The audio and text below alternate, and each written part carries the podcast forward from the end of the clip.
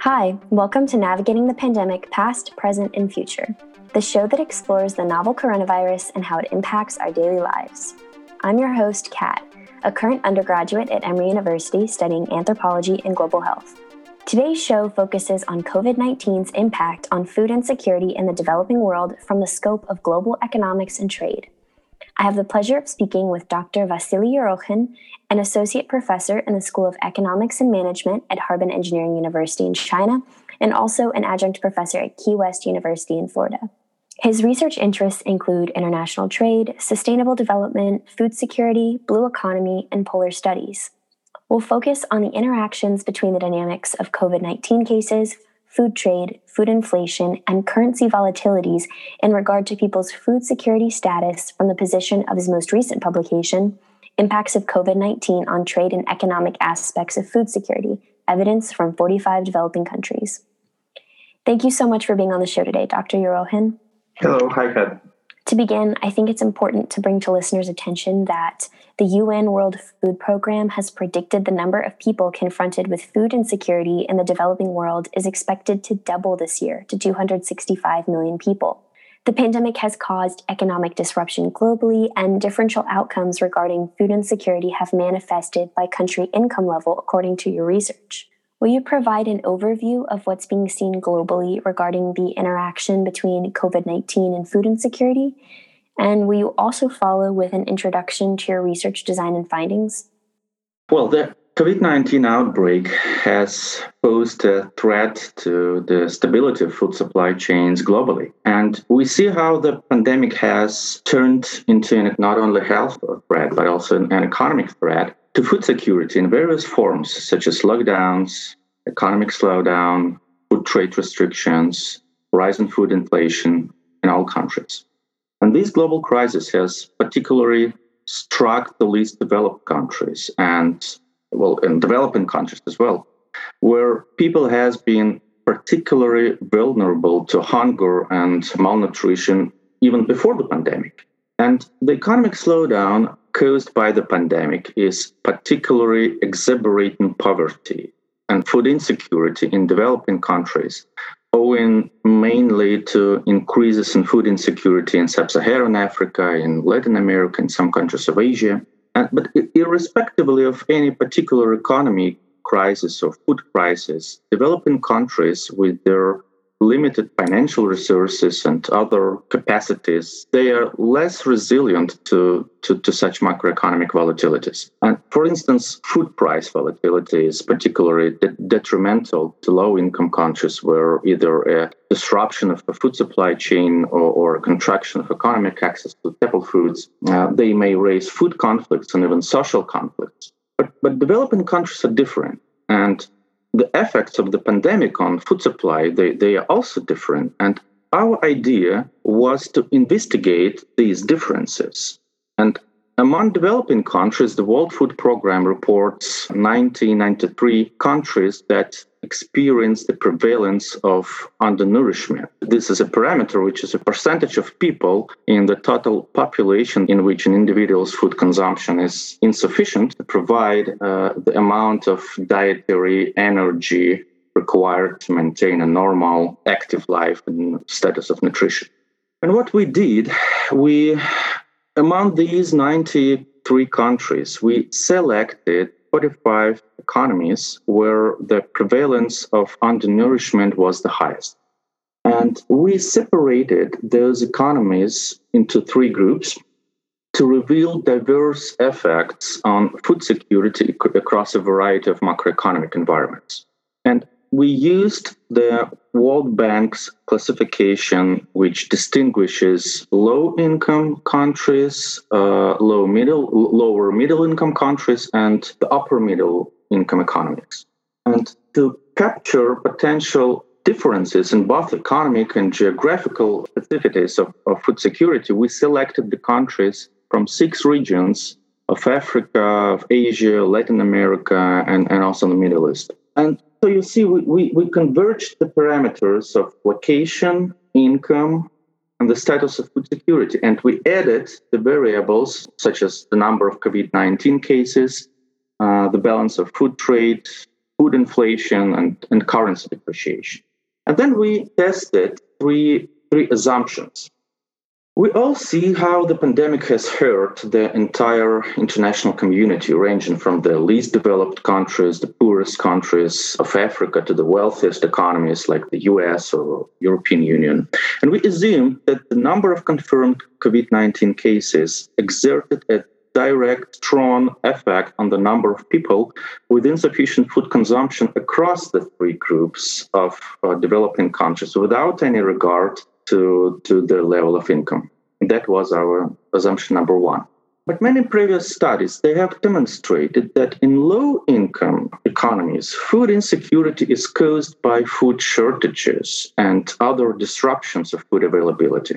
In low income countries, the, the proportion of disposable income spent on food is usually higher compared to developed countries. And this means a deterioration in the economic access to staple food harms the food security status of the households. And as the spread of the COVID 19 outbreak and the lockdown measures have triggered economic decline worldwide, we suggest that food insecurity in low income countries was significantly influenced by food availability, which is in our study is a balance of trade. And it is also influenced by, uh, by an economic access to food, which is a parameter of food inflation. And as regards upper middle income countries, we suggested that with the rise in income level, a proportion of imported food in consumption increased due to importing more expensive food products of higher quality, of higher nutrition value. And this means that the fluctuations in world prices and the fluctuations in import in import volume they could exert stronger effects on, on the food security status of households in upper middle income countries compared to, to, to those of domestic supply. And in a situation when global food supply chains are disrupted by currency exchange volatilities and uh, disrupted by trade restrictions amid the COVID 19 pandemic, we assumed that in upper middle income countries, food security status of people was particularly affected by food trade and by currency exchange. And that was our uh, assumption number three. And actually, this assumption was confirmed. We found that in upper middle income countries, the food security status of people was affected by food trade. It was affected by currency exchange rather than by food inflation. And amid market uncertainties induced by the uh, by the COVID-19 crisis, currency exchange becomes a factor of food availability because food imports become more expensive due to currency depreciation. Currency exchange also becomes a factor of access to food because when, when expressed in national currency, the prices of imported foods in, on the domestic markets are, are higher what we found was the COVID 19 pandemic affected both the food security status of people and the stability of food supply chains in developing countries across the world. But effects were more perceptible in upper middle income countries than in least developed in low low middle income economies given the deeper integration of upper middle income countries in global supply chains, in deeper integration in capital intensive agricultural systems. And this finding actually well correlates with a World Food Program, which expects the most substantial increase in the, in, in the number of poor people suffering acute hunger to happen across those developing economies that are more integrated in global food trade and those developing countries that importers of food and agricultural products. Thank you so much for the illuminating overview of how the pandemic is exacerbating food insecurity, as well as the thorough discussion of your research. To narrow down our scope, I want to delve into government mandated trade restrictions. As you just mentioned, your research indicates that a lower proportion of food imports in trade amid the COVID 19 outbreak is associated with a reduction in the number of people with insufficient food consumption. So basically, in an effort to address food insecurity for their own populations, governments are establishing trade restrictions, but your research counterintuitively demonstrates that less imported food actually decreases the proportion of citizens experiencing food insecurity in these developing countries. Will you go in depth as to why food inflation is more influential in determining food insecurity outcomes compared to other variables such as currency exchange or food imports? You're right. Uh, we we actually found that in low income economies, the influence of food inflation over access to food was stronger than that of food imports over food availability. And in low income economies, the food security status of people is significantly influenced by the physical availability of food products in the market, but also by the economic access to those products. And a key reason of growing food insecurity in developing countries is that many people cannot afford the increasing cost of, of healthy diet, while the nutritional status of vulnerable population groups it has been deteriorated due to the economic impacts of, of COVID 19. And our results indicate that rising food inflation negatively affected food access across low income countries, as it is tightly linked with the increasing number of people with insufficient food consumption. And this correlates with the estimation made by the Food and Agriculture Organization of the United Nations that the cost of a healthy diet this year has exceeded the international poverty line, making it unaffordable for poor people. And due to food inflation, food insecurity increased in many developing countries, particularly in Africa and Asia, for example. And such a lower economic access to food forced many food insecure households to disrupt their eating to cut their meals, to stretch their food reserves, or even go hungry. And we revealed a strong influence of food inflation on the number of people with insufficient food consumption in Africa, in Ethiopia, for example, as well as some countries of South Asia and, and the Middle East.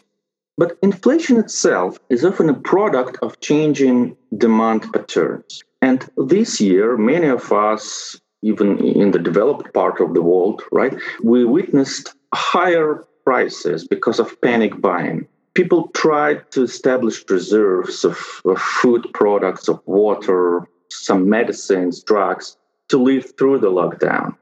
And across the developing world, the contribution of panic buying to food inflation was more significant in upper middle income countries. Because in low income economies people they have less money to to stock up food. They simply cut their consumption particularly at the expense of higher value products such as meat or fish or fruits or vegetables. Generally in low income countries food supply is for the most part ensured by local food by local staple foods whereas extensive import is prohibitively expensive and amid the, the COVID 19 outbreak, some countries have decreased food purchases from abroad. As more households switched to locally produced staple foods, their food security status actually improved. However, because of the lockdowns, a closure of open air markets and a ban on street vendors, which are major providers of food in many least developed countries. So, such a closure may disrupt food access, even in a situation when consumption is reoriented on local products. And prior to the current health crisis, many food insecure households have responded to food shortages with Food coping strategies, such as seeking resources from the charitable food sector, for example, or relying on various social networks or foreign aid for support. But amid the COVID 19 lockdowns, many nutrition assistance programs and food aid programs they have been frozen. Therefore we revealed that in low income countries food availability seems to be strongly related to the food security status of households through local supply not import. And for import dependent economies both global food chain disruptions and protectionist trade policies on the part of key suppliers of food they could have serious negative consequences for food security. And the link between food trade balance and food availability becomes tighter with increase in the level of income. The strongest effect of food trade on food security uh, for import dependent upper middle income countries, for example, Lebanon in, the Middle East, for Botswana in, in Africa, for Colombia in, in Latin America. And in, in most low income countries, we, we see how a lower proportion of food imports in trade is associated with an improvement of food security as people switch to local products. But in this situation, food inflation becomes an important factor of economic access to, to food. As we move forward, I also want to discuss government issued lockdowns and food export restrictions. Your findings indicate that in higher income developing economies, availability cited food security risks like food trade restrictions and currency depreciation, as you just addressed, were more prevalent. So these countries are more deeply integrated in global supply chains. Thus, citizens aren't depending as heavily on locally produced food staples or open air markets. We discuss the potential and apparent implications of government issued lockdowns and food export restrictions on provoking food shortages as the pandemic continues? Right. Uh, yes, one of our findings is that in higher income developing countries, food security is more significantly influenced by food trade and currency exchange, which both are availability sided factors. But well before the pandemic, global food trade has been increasingly distorted by various protectionist measures, by various restrictions. Commonly, governments seek to make their countries self sufficient. That's, that's natural self-sufficient in food by protecting domestic farmers. And in, in many developing countries, export bans have been introduced to curb food inflation and establish reserves of staple foods.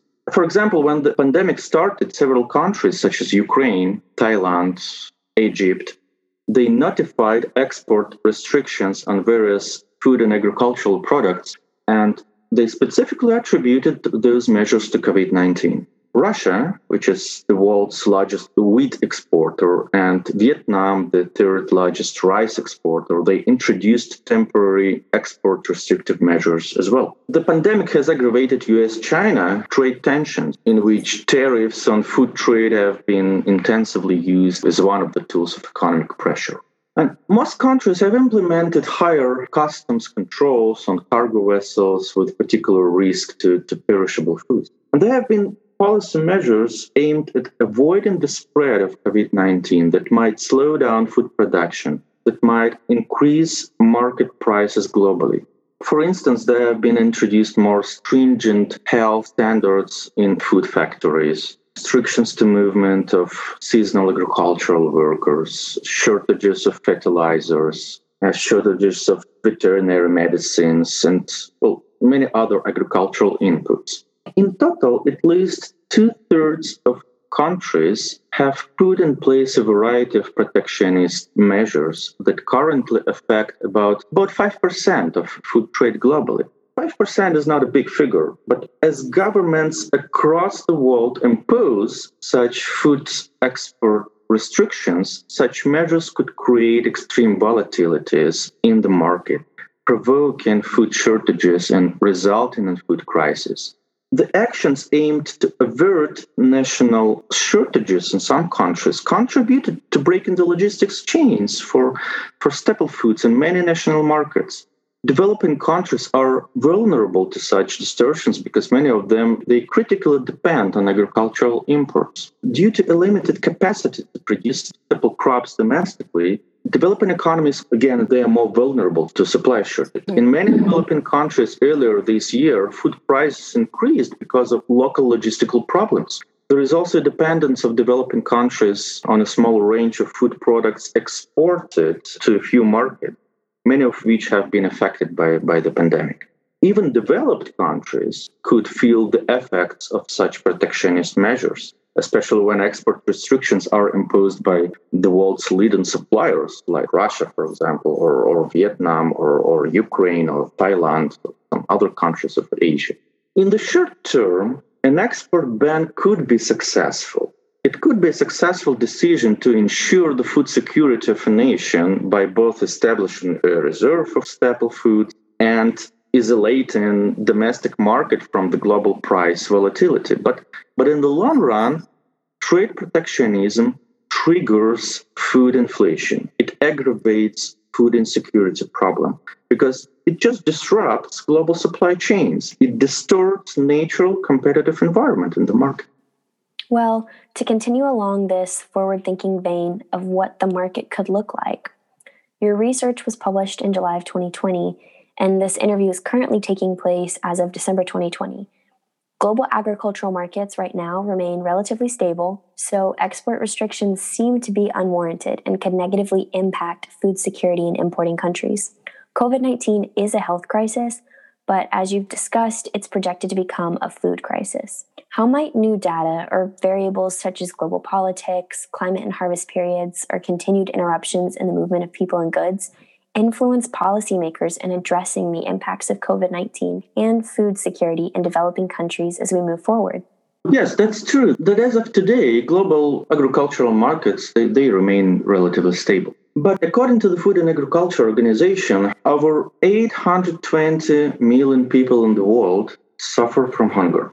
820 million. About 2 billion people experience moderate or severe food insecurity. 2 billion people. And it is estimated that the pandemic may add about 130 million people to the number of undernourished this year.